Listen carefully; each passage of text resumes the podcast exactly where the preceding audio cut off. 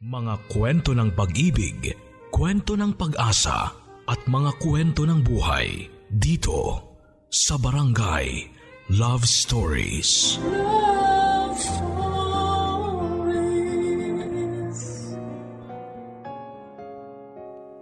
Fangirl Lahat tayo ay may kanya-kanyang taong hinahangaan.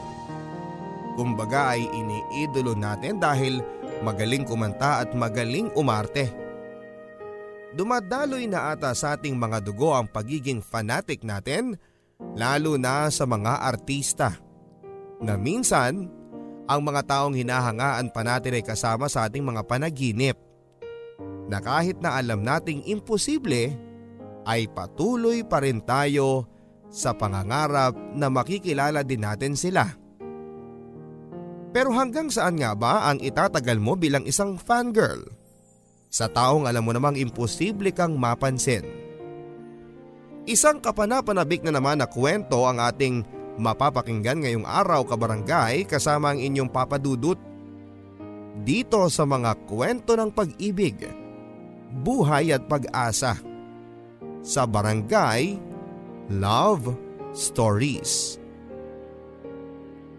Dear Papa Dudut, Siguro kung may adik man sa panonood ng drama at magka-crush sa lahat ng gwapong artista, ako na siguro ang number one sa listahan. Ako po si Julie, mahaba ang ah, kulot na buhok, biluga ng mata, maputi at syempre maganda. Parang maala artista din. Yun nga lang, nakaka-turn off daw ang pagiging fangirl ko sa artista na halos lahat ng pelikula papadudot at teleserye ay hindi ko talaga pinapalampas. Kumbaga ay yun na talaga ang naging buhay ko. OMG!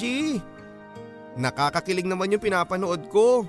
Ang gwapo-gwapo doon ni Ding Dong Dantes. Bagay na bagay sila ni Antoinette Tos. Ay, sana talaga magkaroon din ako ng katulad niya. Lutang na naman ako papadudot. Eh paano kasi Nakalimutan kong kasama pala ako sa cleaners ngayong araw. Nahuli tuloy ako ng uwi. Hoy, Julie! Nakatunganga ka na naman dyan. Magsaing ka na. Kung ano-ano na naman niyang pinapanood mo. Tawag ni mama. Kahit kailan talaga ay panira ng moment si mama sa akin. Ma, sandali lang naman. Kakaupo ko lang sa harap ng TV oh. At saka pagod pa ako. Naglinis kasi kami ng classroom ngayon. Ang sabi ko naman sa kanya. Hay naku Juliana Marie, sinasabi ko sa iyo, kapag hindi ka pa kumilos dyan, hahabulin kita ng walis tambo. Ang pananakot ni mama sa akin. Alam ko namang hindi niya kayang gawin yon. Hay, ang hirap kasing maging bunso papadudot. Dadalawa lang kasi kaming magkapatid ni kuya. Si kuya ay nasa college na, nasa Maynila nag-aaral kaya eto, ako lagi ang naiiwan sa bahay at utosan ni mama. Si papa naman ay nagtatrabaho sa ibang bansa kaya ang ending, wala talaga akong choice kundi ang sundin si mama. Joke lang naman ma, kayo naman no, seryoso agad. Pabirukong sabi sa kanya. Hay nako talaga Julie, kapag ikaw bumagsak dyan dahil sa kakapanood mo ng TV, hindi na kita pag-aaralin. Ang sabi ni mama sa akin. Mama, kung hindi mo ko pag-aaralin, paano ako makakahanap ng magiging trabaho? Paano ko yayaman? At makakaipon ng perang pampaganda para kapag nag-artista na ako, makakapartner ko naman ang mga idol ko o hindi ba ma? Ang ganda ng pangarap ko. Tapos, ikaw mama ang magiging manager ko. Naku sigurado akong sisika talaga ako. Ang sabi ko sa kanya. Tiningnan ako ni mama. Okay ka lang ba anak? Artista talaga ang pangarap mo sa buhay? Bago mo matupad yung pangarap mong yan, sa mga crush mong artista, may mga asawa na. Kaya kung ako sa iyo, mag-aral ka lang talaga ng mabuti. Hindi na ako sumagot kay mama dahil kapag binara ko pa siya, ay alam kong sa huli ako din lang ang talo. Ang sarap lang talagang mangarap. Pero mas maganda talaga kung mapapanaginipan ko ulit sila mamayang gabi. Hindi ko talaga mapigilan ang pagiging fangirl ko papadudot. Eto lang talaga kasi yung nagpapasaya sa akin. Uy Julie, bakit hindi ka pa nagre-recess? Hindi ka ba binigyan ng baon ng mama mo? Ang sabi sa akin ng best friend kong si Sarah. Ah eh, binigyan syempre kaso ano eh. Bago ko pa man maituloy ang sasabihin ko ay nahulaan na ni Sarah. Naku alam ko na, nag-iipon ka na naman ng pambili ng poster ng crush mong artista no? Ang sabi nito sa akin. Ngumiti ako. Hindi ko alam kung papaano ko sasang-ayunan ng sinabi niya sa akin. Ewan ko ba sa'yo Julie? Ako may crush din naman akong artista pero hindi naman ganyang kalala sa'yo. Ang OA mo magka-crush ha? Ang sermon nito sa akin. Sa bagay tama siya pero OA na kung OA pero masaya kasi ako tuwing nakikita ko yung mga hinahangaan kong artista papadudot. Grabe to. Akala ko ba best friend kita? Pero kung Makapigil ka naman sa kaligayahan ko, sobrang wagas. Ang sabi ko dito. Tumawa lang siya ng malakas si Sarah. Alam mo Julie, pag hindi ka pa tumigil sa pagpapantasya mo sa mga artista, ewan ko na lang ha baka sa mental ng bagsak mo. Ang sabi naman sa akin ni Sarah habang tawa ng tawa. Ewan ko din ba sa sarili ko papadudot, bakit malala talaga ang paghanga ko sa kanila. Eh pareho lang naman kaming tao. Ang kaibahan nga lang, nakikita ko sila sa TV kaya sila sikat. Sabi ko naman sa iyo eh mag-ipon ka na din para makapagsini naman tayong dalawa. Ang sabi ko sa kanya. Ewan ko sa iyo. At saka hindi pa tayo pwedeng papasukin no. Ang babata pa natin. Mapapalabas lang tayo ng sinihan. Ang sabi naman ito. Ikaw kasi lagi kang kumukontra sa akin. Hindi naman yan mahahalata kasi matangkad naman tayong dalawa.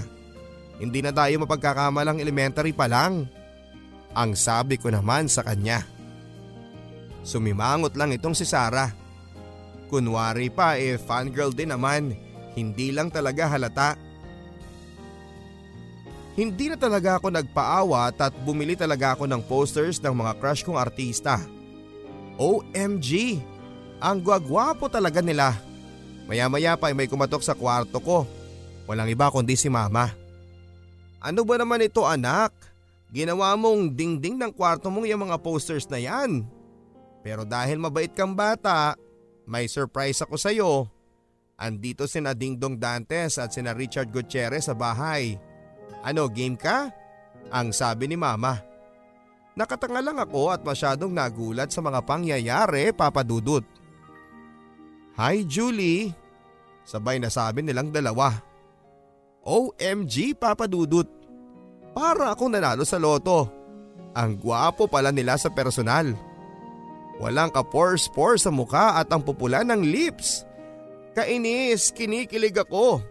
Tinabihan nila ako at nakipagkwentuhan pa sa akin. May gagawin daw silang pelikula at kasama daw ako. Maya-maya pa ay bigla na lang akong hahalikan ni Richard Gutierrez.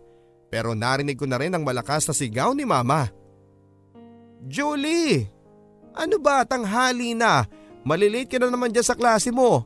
Ano ba namang bata ka oh? Wala ka nang ginawa, late ka pang gumigising. Hay, akala ko totoo na. Panaginip lang pala. Kainis talaga si mama. Sa panaginip na nga lang magpapantasya, eh nasira patuloy ang moment ko. Kahit na lagi akong late gumising at punong-puno ng imagination ay hindi ko naman napapabayaan ang aking pag-aaral. Graduate ako ng third honorable mention at tuwang-tuwa si mama at napauwi pa galing ng Dubai si papa. Ang galing-galing talaga ng anak ko, nagmana talaga kay papa. Ang sabi pa nito sa akin habang yakap-yakap niya. Oo nga, alam mo, bilib din ako sa anak mong yan eh. Kahit na laging babad sa kakapanood ng TV, eh hindi din talaga nakakalimot na mag-aral. Ang sabi naman ni mama. Aba, oo naman. Paano naman ako magugustuhan ng crush ko kung hindi ako mag-aaral ng mabuti, hindi ba? Ang sabi ko naman sa kanila. Tumingin si Papa sa akin. May crush ka na anak? Ang tanong niya. Hay nako, yung crush niyang artista, ewan ko ba sa anak mong yan? Ang hirit naman ni mama. Natawa si Papa sa mga sinabi ni mama sa kanya. Hindi naman masamang magka-crush. Basta wag masyadong seryosohin ha. At saka okay lang namang humanga basta wag pababayaan ang pag-aaral. Ang sabi naman ni Papa. Buti na lang talaga at supportive ang parents ko sa mga gusto ko sa buhay. Kahit na puro kabaliwan lang ang inaatupag ko ay go pa rin sila. Hay nako, iba ka talagang magka-crush Julie. Basta ang sinasabi ko sa iyo ha, Huwag agad magbo-boyfriend. Ang sabi naman ng kuya ko na umuwi din para sa graduation ko. Sabihin mo yan sa sarili mo kuya, hindi sa akin. Baka gusto mong sabihin ko na na nakita ko yung love letter mo kay Liselo. O ano, aasarin mo pa ako?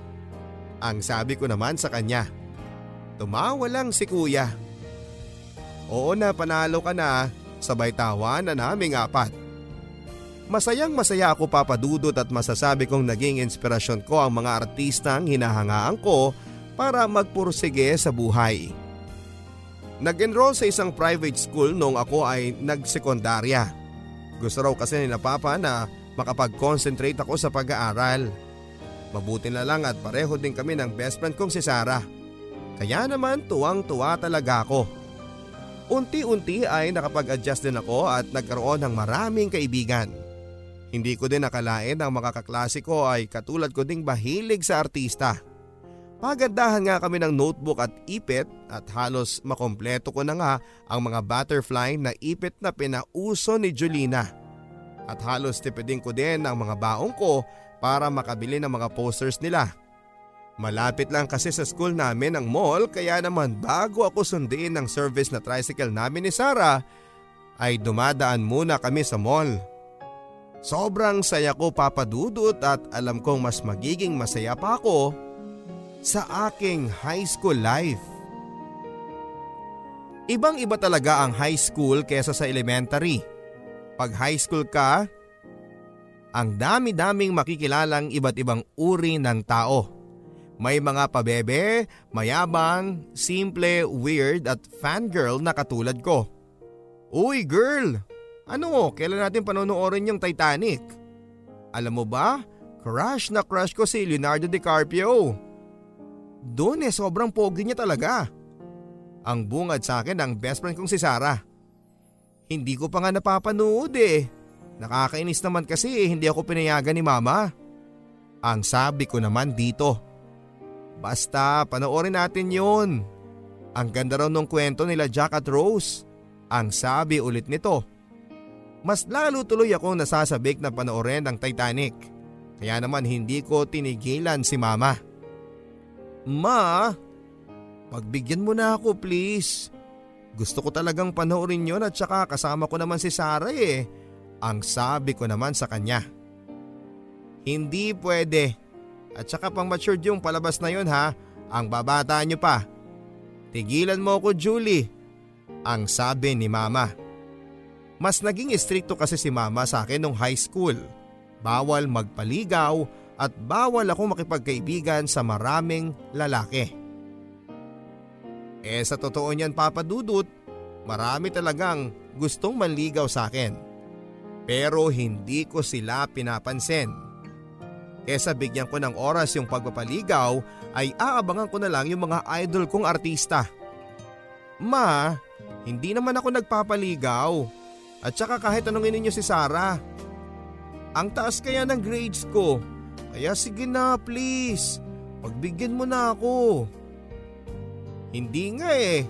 Hindi nga sabi pwede. Kung gusto mo, magpabili ka na lang sa kuya mo ng bala ng VHS. Para dito ka na lang sa bahay manood. Kesa pumunta ka dyan sa sinihan na yan. Ang sabi naman ni mama sa akin. Gustuhin ko man na magtampo kay mama papadudot ay naiintindihan ko naman siya. Alam kong gusto niya lang ang makakabuti sa akin. Talaga ma? Sabi mo yan ha. Sasabihin ko kay kuya at saka ma, pwede ba akong humingi ng pandagdag ng baon? Pambili ko lang ng posters ni Leonardo DiCaprio. Ang hirit ko pa kay mama. Umamot na lang siya sa kanyang ulo. Hay, susming bata ka. Ang kulit mo talaga. Oo na, sige na. Ang sabi niya sa akin. Tuwang-tuwa talaga ako papadudot dahil madadagdagan na naman ang collections ko. Hanggang sa isang araw ay muling nadagdagan ng mga taong iniidolo ko. And this time ay mas abot kamay ko na sila. May concert na naganap sa aming school papadudot. Nanood kami ni Sarah at laking gulat ko nang doon ko makita si Miguel habang kumakanta siya sa stage. Napatulala ako sa kanyang kagwapuhan. Matangkad, magandang katawan, mahabang buhok at maalahil kuwerba ang datingan. Chinito at K-pop na K-pop habang kumakanta siya ay pakiramdam ko na ako ang hinaharana niya. OMG Papa Dudut As in over na over sa kakiligan ang nararamdaman ko ng mga oras na yon. Girl, nakikita mo bang nakikita ko? Ang sabi sa akin ni Sarah na parang lutang na lutang sa kakiligan. Oo girl, nakikita ko ng destiny ko. Ang sagot ko naman sa kanya. Sabay tili naming dalawa habang kumakanta ang banda. Sa isang igla papadudot ay napuno na naman ng kulay ang puso ko.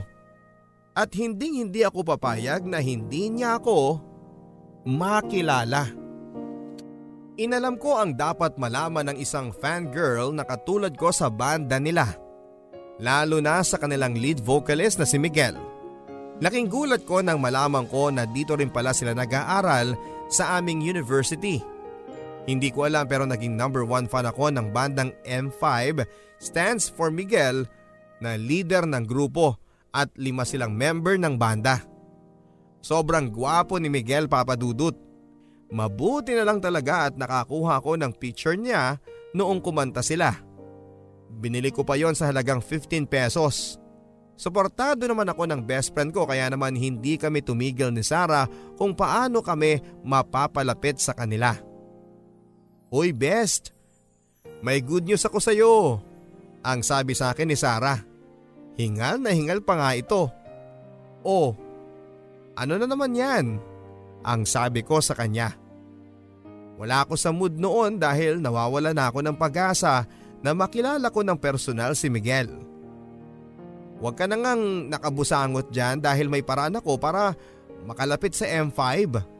Ang kinikilig na sabi ni Sarah sa akin. We, hindi nga.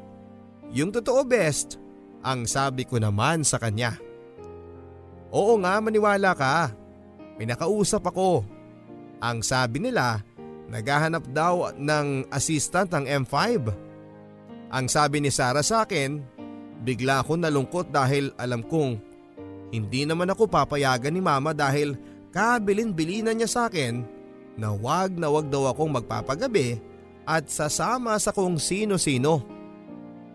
Hay, wala na akong pag-asa dyan bes. Kasi hindi ba, hindi naman ako pwede sa mga ganyan. Alam mo naman si mama hindi ba? Ang sabi ko kay Sarah. Ganun ba? Sayang naman girl.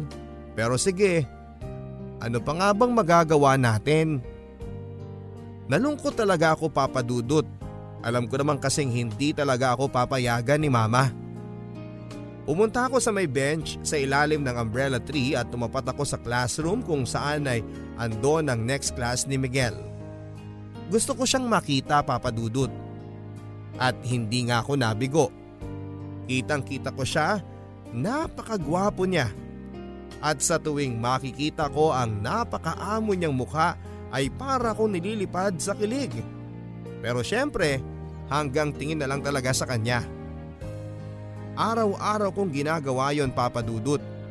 Inaabangan ko siya sa hallway kahit na napakalayo ng room nila ay pinupuntahan ko pa rin siya. Hindi alam ni Sarah yon dahil naging abala na siya lalo na noong nagkaroon siya ng boyfriend. Madalas ay sarili ko na lang ang kinakausap ko sa mga kilig moments ko kay Miguel. Sa tuwing dadaan siya sa harap ko at magkakasalubong kami nang hindi sinasadya ay napapatulala ako sa kanya. Ngunit sa dami ng nagkagusto at tumili sa kanya, sigurado naman akong hindi niya ako mapapansin. Naging kontento na lamang ako sa mga nakaw na tingin kay Miguel. Papadudot kung tutuusin ay paano nga ba niya mapapansin ang isang ordinaryong babaeng katulad ko? Hindi sikat, hindi ladylike kung kumilos at hindi katulad ng mga babaeng nagkakandara pa sa kanya. Hanggang sa dumating nga ang isang pagsubok sa aming pamilya. Nakabuntis si kuya at hindi niya natapos ang kanyang pag-aaral na isang taon na lang sana ay graduate na siya.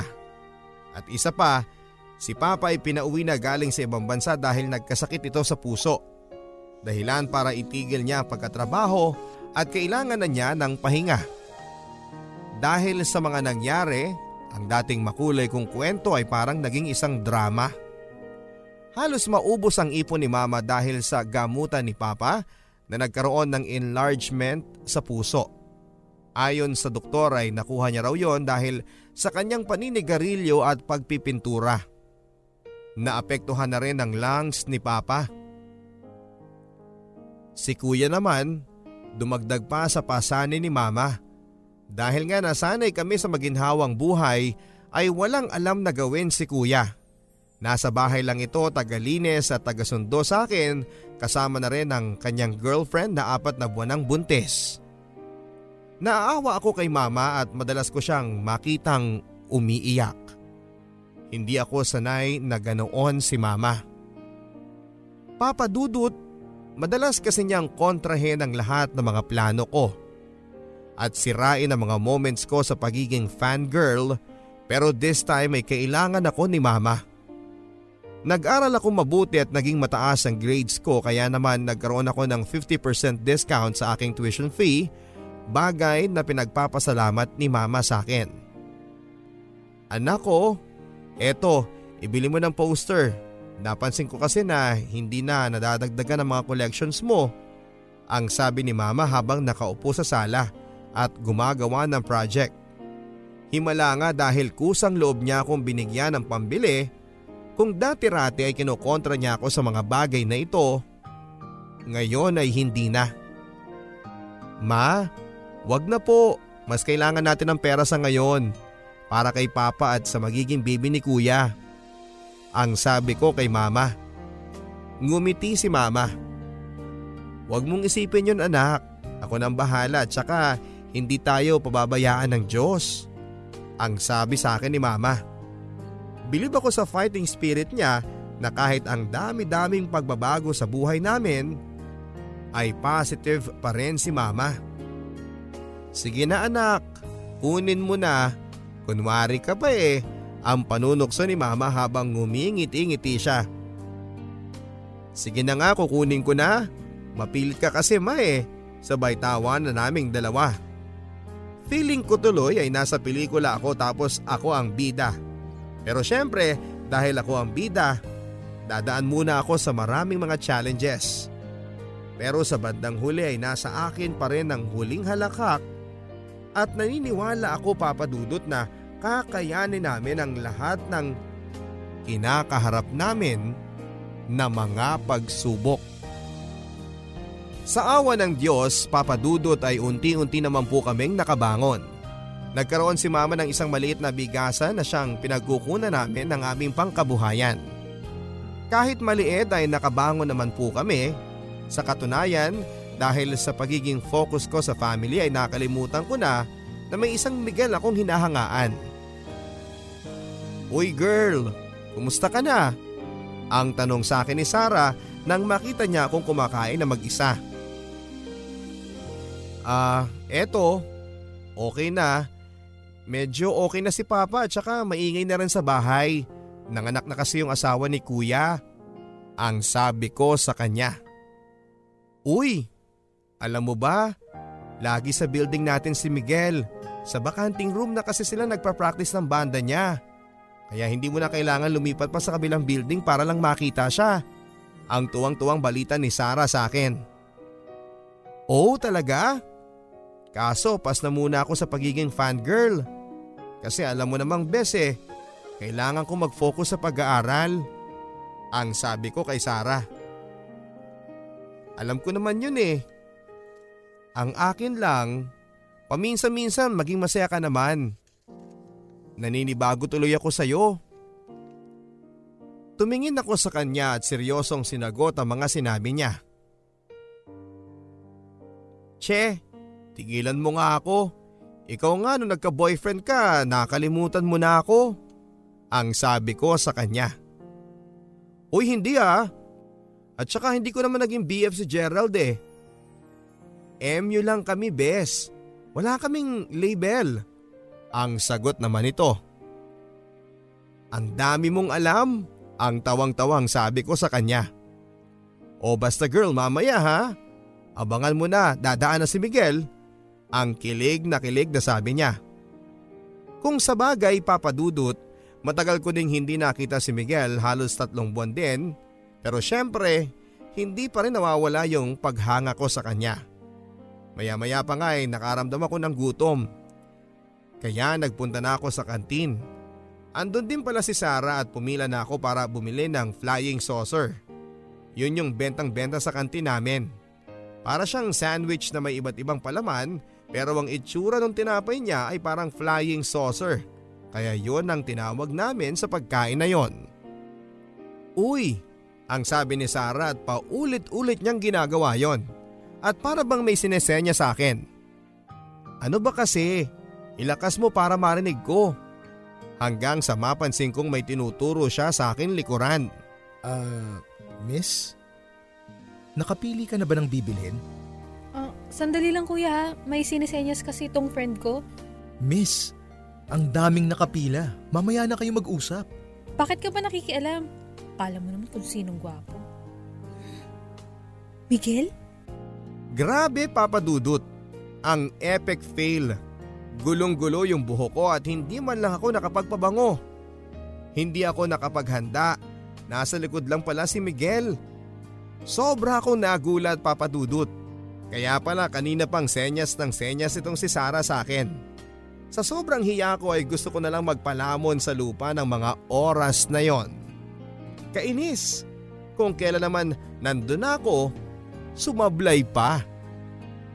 Third year high school na ako noon nang magkaroon ako ng chance na makilala si Miguel. Wala ang assistant nila dahil nagkasakit at ang teacher ko naman ay kaibigan ng manager ng kanilang banda ang nagsabi na ako daw muna ang magiging assistant nila sa concert nila sa aming foundation day. Hindi ko alam kung bakit ako pero alam kong baka na lahat ng yon ni Sarah. Kinakabahan na ako papadudot lalo na at unang pagkikita namin ay tinawag ko siyang hindi gwapo. Nagpaganda ako ng araw na yon at week before the concert ay kailangan ko silang makasama. Para lahat ng kailangan nila ay alam ko. Extra racket din para sa akin kaya hindi ko na pinalampas yon. Nagayos ako ng isusuot ko na color yellow na blouse na ibinigay sa akin ni mama. Nagpulbos at naglagay ng lip gloss sa labi. Maya maya pa ay nakita ko na siyang papalapit sa amin. Parang tumigil ang aking mundo papadudot. Nag slow motion ang lahat ng nasa paligid ko. Hindi ako makagalaw at hindi ako makapaniwala na ang taong hinahangaan ko ay kalapit ko na. Hi, Julie right? Ah, uh, opo kuya. Kuya? ang cute. So, ikaw pala makakasama namin habang wala si Monica? Ah, uh, opo. Wait, may sakit ka ba? Bakit ka namumutla? Hmm, hindi ka naman mainit. Hmm, kinakabahan lang po. Relax. Huwag kang kabahan. Tsaka, kasama mo naman kami. Okay po. OMG. Sobra bang obvious? Natamemi ako papadudot. Lakas makakilig ni Miguel lalo na nung hinawakan niya ako sa pisngi para i-check kung mainit ba ako. My God! Natameme tuloy ako. Hanggang pinanood ko silang tumugtog ay mas lalo ako na in love kay Miguel. Hi Miguel! Kung sana, isang panaginip lang ang lahat ng ito, ayaw ko nang magising. Pagkatapos noon papadudod ay naging regular na akong kasama ng banda sa mga gig nila. Naging extra racket ko din yon at kahit papaano ay hindi na ako humihingi kay mama ng pambili ng mga projects ko. Nakilala ko din lalo si Miguel. Third year engineering student siya at sa halos lagi niyang pagsishift ng kurso ay hindi siya matapos-tapos sa college. Halos apat na taon ang tanda niya sa akin. But age doesn't matter and it doesn't stop me from liking him. Ang dating fangirl noon ay nag-level up na dahil sa halos naging kaibigan ko na ang lahat ng member ng kanilang banda. Buti na nga lang papadudot ay natatapat sa walang pasok ang gig nila. Halos madalas ko ding nakakakwentuhan si Miguel bagay na sobrang kinakatuwa ko. Napaka down to earth niyang tao at hindi siya mahirap pakisamahan.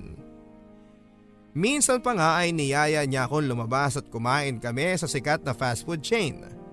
Hindi ako makapaniwala na ang lahat ng yon ay nangyayari na. Alam mo Julie, tuwang-tuwa talaga ako sa'yo. Ah, eh bakit naman po? Ewan ko ba? But there's something strange about you. Normal naman po ako, hindi po ako alien. Last mo na yan ha. But seriously, I like you. You like me? Yep. I want you to be my friend. Um, oo naman po. Ouch! Feeling ko ay na friend zone ako. Akala ko'y yun na. Umasa ako pero wala pala. Nga nga lang talaga. Marami talagang namamatay sa pagiging assuming. Hi, pero okay lang papadudot. Siguro ang tingin lang sa akin ni Miguel ay parang nakababatang kapatid pero wala naman sa akin yung edad eh. Ang sabi nga ng marami, age doesn't matter kapag in love ka. Pero syempre, hindi naman kami aabot sa ganon kasi malabong maging kami. Pupuntahan ko ulit sana si Miguel noon para ipaalala ang schedule nila sa Sabado pero dumaan muna ako ng CR at nagsalamin at sinuklay ko ang mahaba kong kulot na buhok. Nagpulbos ng konti nag-lip gloss at nagpa-cute sa salamin. Ready na ako para makita ulit si Miguel. Nakita ko nakabukas ang music room kaya naman hindi na ako kumatok. Pumasok na kaagad ako. At laking gulat ko sa mga nakita ko. Si Miguel at ang girlfriend niyang naghaharutan. Nagsusubuan ng lunch, may pahawak-hawak pang nalalaman si ate girl sa buhok ni Miguel, papadudot. Pero kung ikukumpara ko ay wala ako sa kalingkingan ng babae. Maganda kasi siya, ano bang laban ng isang katulad ko hindi ba? Gusto kong manapak sa mga oras na yon pero hindi ako nakagalaw, sumakit ang dibdib ko. Halos hindi nga ako makahinga. Wala na. Wasak na ang mga pangarap kong siya ang maging bidang artista sa aking pelikula.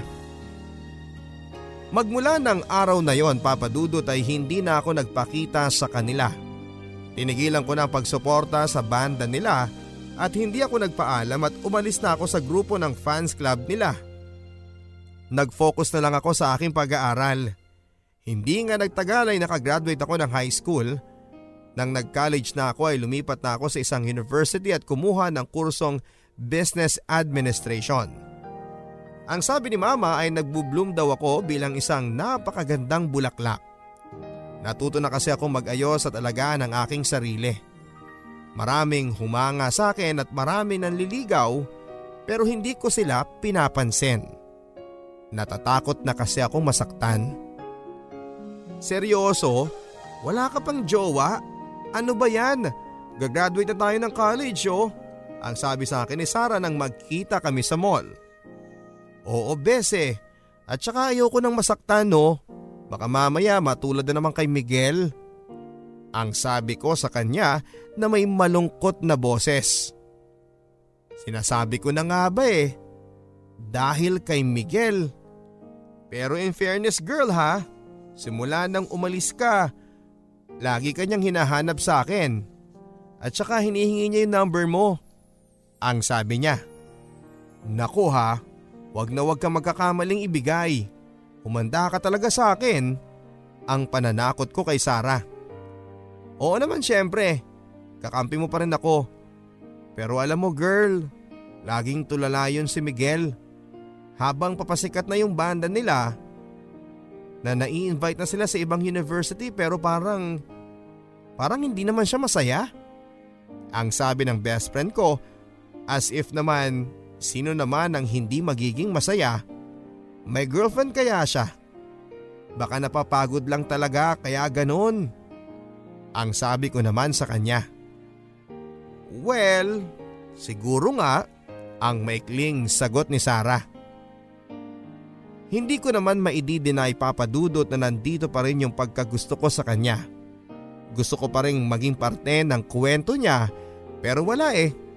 Tinanggal niya ako sa mga supporting characters niya.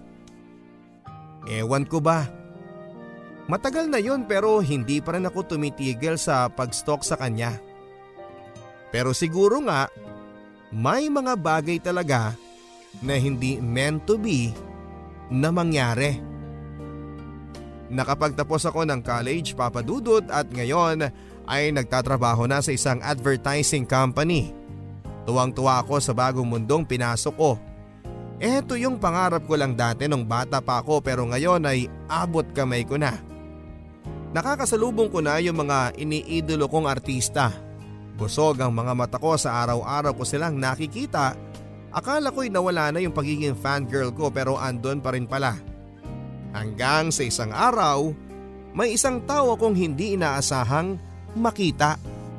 Julie! Julie! Mi- Miguel? Kumusta ka na? Ang tagal mong hindi nagparamdam sa banda. Bigla ka nilang nawala. Ah, eh kasi may mga inasikaso ako. Tsaka nag-transfer na kasi ako ng university. Masyado lang talagang maraming nangyari. I see. Namiss kita. Wala nang makulit. Lagi kasi silang seryoso lahat. Yung girlfriend mo? Ah, si Isabel? Ako, hindi ko naging girlfriend yon. Eh, nakita ko kaya kayo noon sa music room. Wait, nagsiselos ka ba? Uy, hindi po. Pero ano bang ginagawa mo dito? Dito na ako nagwo-work. Muntik na akong mabuking nun ah. Pero buti na lang at nakayanan kong hindi ipahalatang yon ang naging dahilan ko kaya umalis ako sa university namin. Pero nang malaman ko na doon siya magtatrabaho ay para ako nabuhayan ng loob. Ano ba itong nangyayari? Parang bumabalik na naman yung feelings ko sa kanya. And this time, parang ayoko nang pigilan pa yung nararamdaman ko para kay Miguel.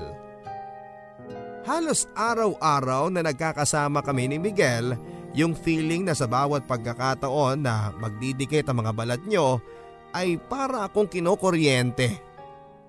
Ang guwapo talaga niya. Kahit pa halos limang taon na ang nakalipas, hindi pa rin nawawala yung paghanga ko sa kanya. Nakatago lang pala. Nagkaka-text kami at araw-araw niya akong binibilinan na mag-ingat at huwag magpapabaya ng sarili. Hindi ko maintindihan kung bakit nagiging sweet siya sa akin. Ayaw ko naman bigyan ng kahulugan ng mga pinapakita niya. Ayaw ko mag-assume at ayaw ko magkamali ako. Uy girl, ano na balita ko magkasama na kayo ni Miguel sa trabaho ah. Ang sabi sa akin ni Sarah. Oo nga bes. Alam mo yon, ang hirap-hirap pigilan yung feelings. Hindi ko alam kung paano ko itatago. Ang sabi ko sa kanya. E di aminin mo sa kanya na may gusto ko sa kanya. Ano ka ba girl? Iba na ang panahon ngayon. Huwag mong sayangin ang pagkakataon na sabihin mo kung ano yung nilalaman ng dibdib mo. Ang sabi nito sa akin. napaisip ako sa mga sinabi ni Sarah sa akin. Paano kaya kung aminin ko yung nararamdaman ko sa kanya? Kinabukasan ay nagkasabay kami sa elevator. Uy, ibang iba ka na ngayon ha. Blooming, bungad nito sa akin. Nakakainis papadudot, hindi ko maitago yung kilig ko. Grabe ka naman kuya, ang sabi ko naman sa kanya. Alam mo, kuya ka ng kuya sa akin. Sabi nila kapag lagi daw nagkukuya, ayaw magpaligaw. Ang sagot naman ito na nakangiti. Natameme ako sa mga sinabi niya. Ano kaya ang ibig sabihin niya? Oh, natahimik ka ata, ang sabi niya sa akin. Sasagot na sana ako nang biglang tumigil ang elevator. OMG Lord, sign na ba ito para sabihin ko yung nararamdaman ko sa kanya? Ah, uh, Miguel kasi ano eh, ang sabi ko sa kanya. Hindi ko na naipagpatuloy pa ang sasabihin ko nang bigla niyang nilapit ang mukha niya sa akin. May problema ka ba? Ang tanong nito. Halos marinig ko na ang pintig ng puso niya sa sobrang lapit namin sa isa't isa. Kasi gusto kita. Hindi ko alam pero bigla na lang bumulalas ang nararamdaman ko para sa kanya. Gusto mo ko Julie? Ang tanong nito. Oo, gustong gusto ko. Dati pa nung high school ako, lagi na kitang inaabangan. Sinusulyapan pero hindi ko alam dahil kahit na anong gawin ko, hindi mo ko pinapansin. Ang kwento ko sa kanya. Julie, gusto kong sabihin na gusto rin kita. Ang pagtatapat nito sa akin. Hindi ako makapaniwala na nangyayari na ang lahat ng ito papadudot. Julie, pwede bang tayo na lang? Huh? Eh, kasi... I won't take no for an answer. Pero ang bilis naman ata. Kailangan pa ba nating patagalin ng mga bagay na pwede namang mangyari na? Yes? Yes? So ibig sabihin nito, girlfriend na kita? Yes, Miguel. Girlfriend mo na ako. At yun na nga siguro papadudot ang pinakamasayang araw ng aking buhay. Ang dating fangirl ngayon ay bida na sa buhay ng kanyang iniidolo Feeling ko ay kompleto na ako and I really couldn't ask for more. Hinalikan niya ako sa pisngi and that is my first ever kiss galing kay Miguel. Nagbago ang buhay ko papadudot simula nung naging kami ni Miguel. Hatid sundo ako sa bahay at sa trabaho. Natanggap naman sila nila mama at papa at masaya talaga ako. Pinaramdam ni Miguel kung gaano niya ako kamahal at lahat ng ine-expect ko sa isang relationship ay ibinigay niya. Punong-puno siya ng sorpresa at nakakababae, papadudot. Feeling ko ay ang ganda-ganda ko. Parang ganitong ganito yung mga napapanood ko sa pelikula. Na pagkatapos ng lahat ng paghihirap ng girl, para mapansin siya ay eto na at nakuha na niya ang gusto niya. Mahal na mahal kita Miguel at hindi ko alam kung ano mangyayari kung mawala ka. Ang sabi ko sa kanya nang minsang mag-treat siya ng dinner. I love you more my princess. Tandaan mo yan lagi ha at huwag na huwag mong kakalimutan yon. Ang paalala pa niya.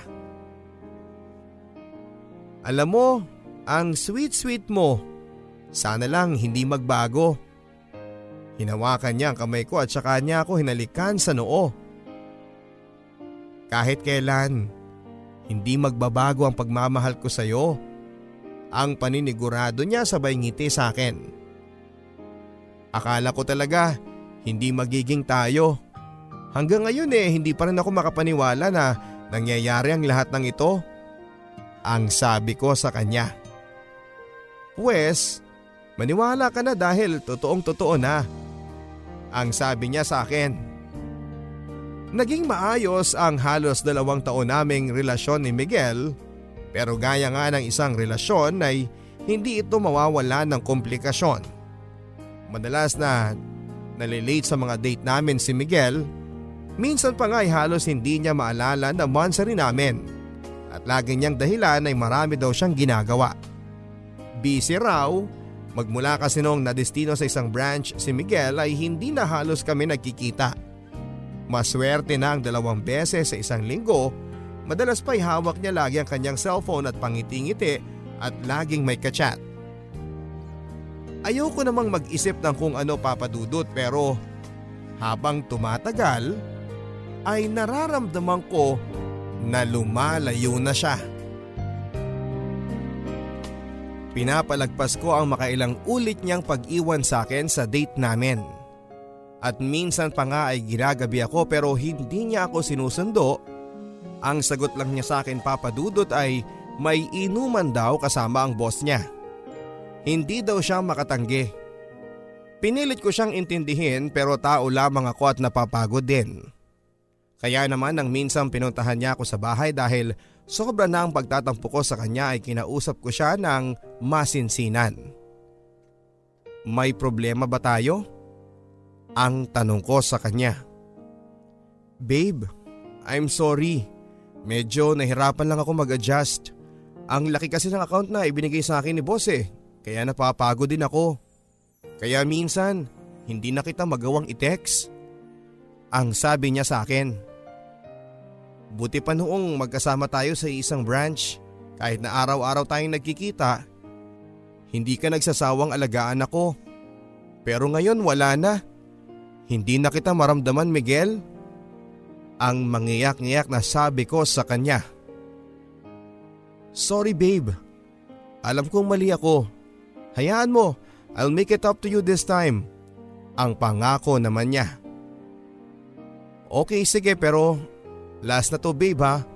Kung may problema ka sa akin, sabihin mo sa akin. Girlfriend mo ko hindi ba?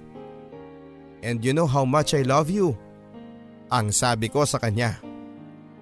Pagkatapos noon papadudod ay tinutuon naman niya ang lahat ng sinabi niya sa akin. Naging consistent muli siya sa pagbalik sa dati. Mas lalo kong napatunayan na siya talaga ang gusto kong makasama sa panghabang buhay. Nang mag-date kami ay nakita kong may text ng text sa kanya. Kaya naman nang malingat siya ng konti para magpunta sa comfort room ay kinuha ko ang cellphone niya. Halos manlamig ako sa mga nakita ko papadudot.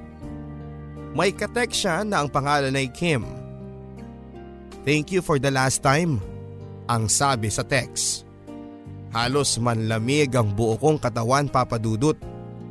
Gusto kong umiyak pero pinigilan ko. Babe, ayos ka lang? Parang namumutla ka yata. Ayaw mo ba yung pagkain? Ang tanong nito nang makabalik na siya. Hindi babe, um, medyo sumama lang talaga yung pakiramdam ko. Pwede bang umuwi na muna tayo? Ang sabi ko sa kanya. Babe, okay ka lang ba talaga? Dadalhin kita sa ospital babe. Namumutla ka eh. Ang sabi nito. Kung alam lang sana niya ang dahilan kung bakit nagkakaganito ako. Naku babe, huwag kang magalala sa akin. Uh, promise okay lang ako. Ang sabi ko naman sa kanya. Ayoko magalit papadudot dahil gusto kong makita mismo ng aking mga mata ang katotohanan.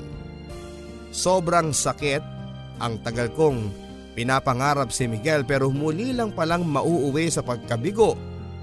Ang pag-ibig ko para sa kanya. Isang araw kong hindi pumasok sa trabaho para sundan si Miguel. Kung ano at sino nga ba ang Kim na madalas niyang makasama.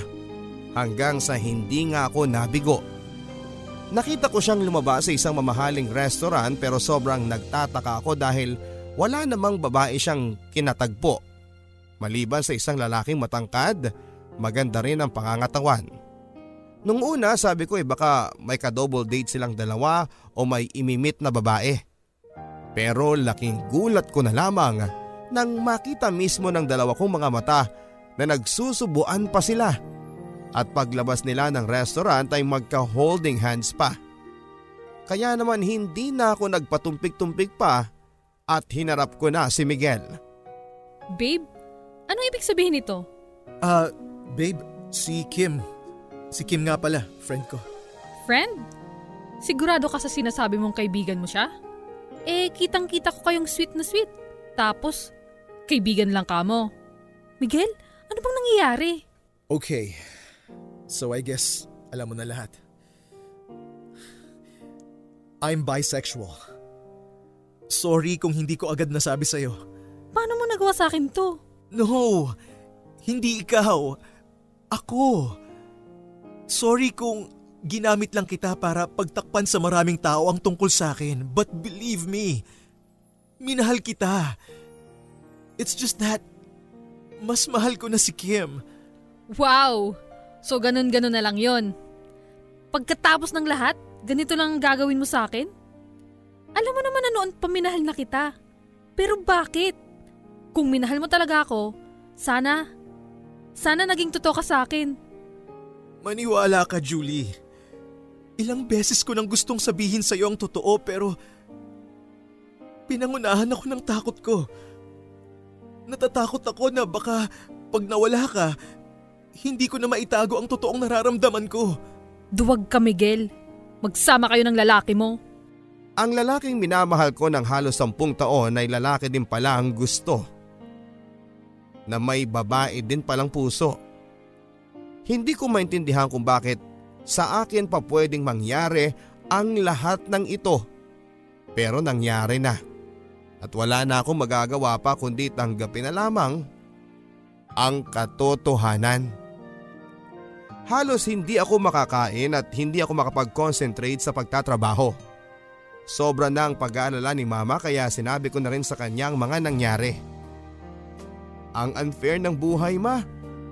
Kung sino pa yung nagmamahal ng sobra, sila pa yung lagi nasasaktan. Ang sabi ko kay mama. Ganon talaga anak. Hindi ka nabubuhay sa isang teleserye kung saan ay happy lagi ang ending. May mga bagay din na kailangan mangyari para nang sa ganoon ay matuto ka. Ang sabi naman ni mama. Ang sakit lang ma. Kasi noon pa lang ay minahal ko na siya. Akala ko pwede na. Almost perfect na ang lahat tapos eh. Naging ganito lang ang kahihinatnan. Ang sabi ko kay mama. Ano ka ba anak? Masyado pang maaga para sumuko. Sigurado ako sa ganda mong yan, marami pang magkakagusto sa'yo. Ang sabi pa ni mama. Ang kailangan mo lang ay tanggapin ang bagay na hindi mo na mababago at yakapin ang mga pagbabago. Ang dagdag pa nito. Napag-isip-isip kong tama nga si mama.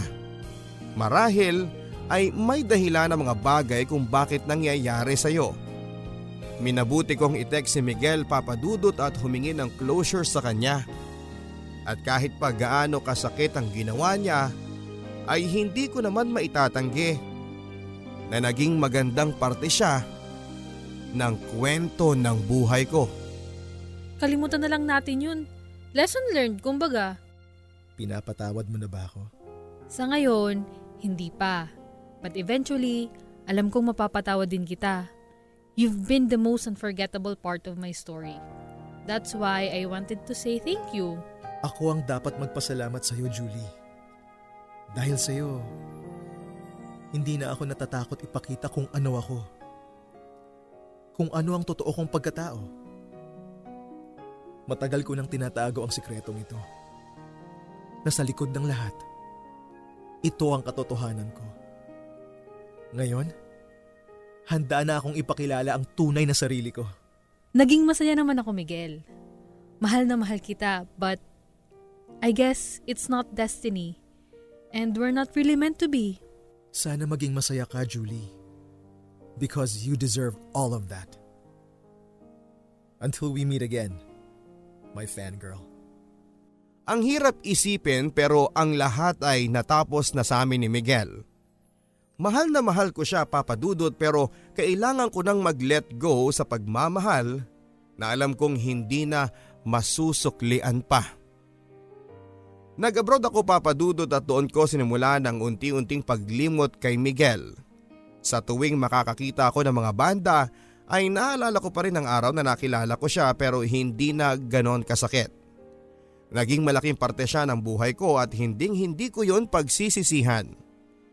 Minsan talaga akala mo ang buhay ay puro happiness lang pero gaya nga ng sabi nila, kailangan mo munang maranasan kung paano ang mabigo para matutunan mo ang tunay na kahulugan ng salitang kaligayahan.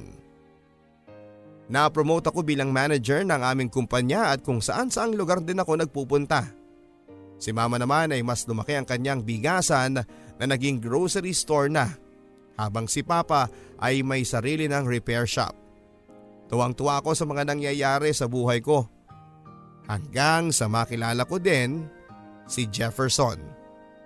Guwapo at mala artista din pero higit sa lahat ay mahal niya ako at syempre Tunay siyang lalaki papadudot. Tinulungan niya akong mag-move on at magmahal muli at sa ngayon nga po ay pinaplano na po namin ang pagpapakasal sa susunod na buwan.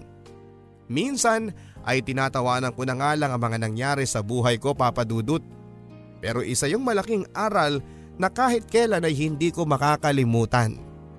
Lalo na kung saan ako dinala ng pagiging fangirl ko na kahit sa edad na 29 na malapit nang mawala sa kalendaryo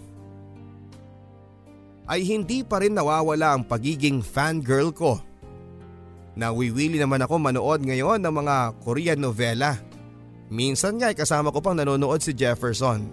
Pero hindi ko na gusto mangyari sa akin ang mga napapanood ko sa drama dahil mas gusto ko na ngayon ang realidad na kasama ang taong mahal ko.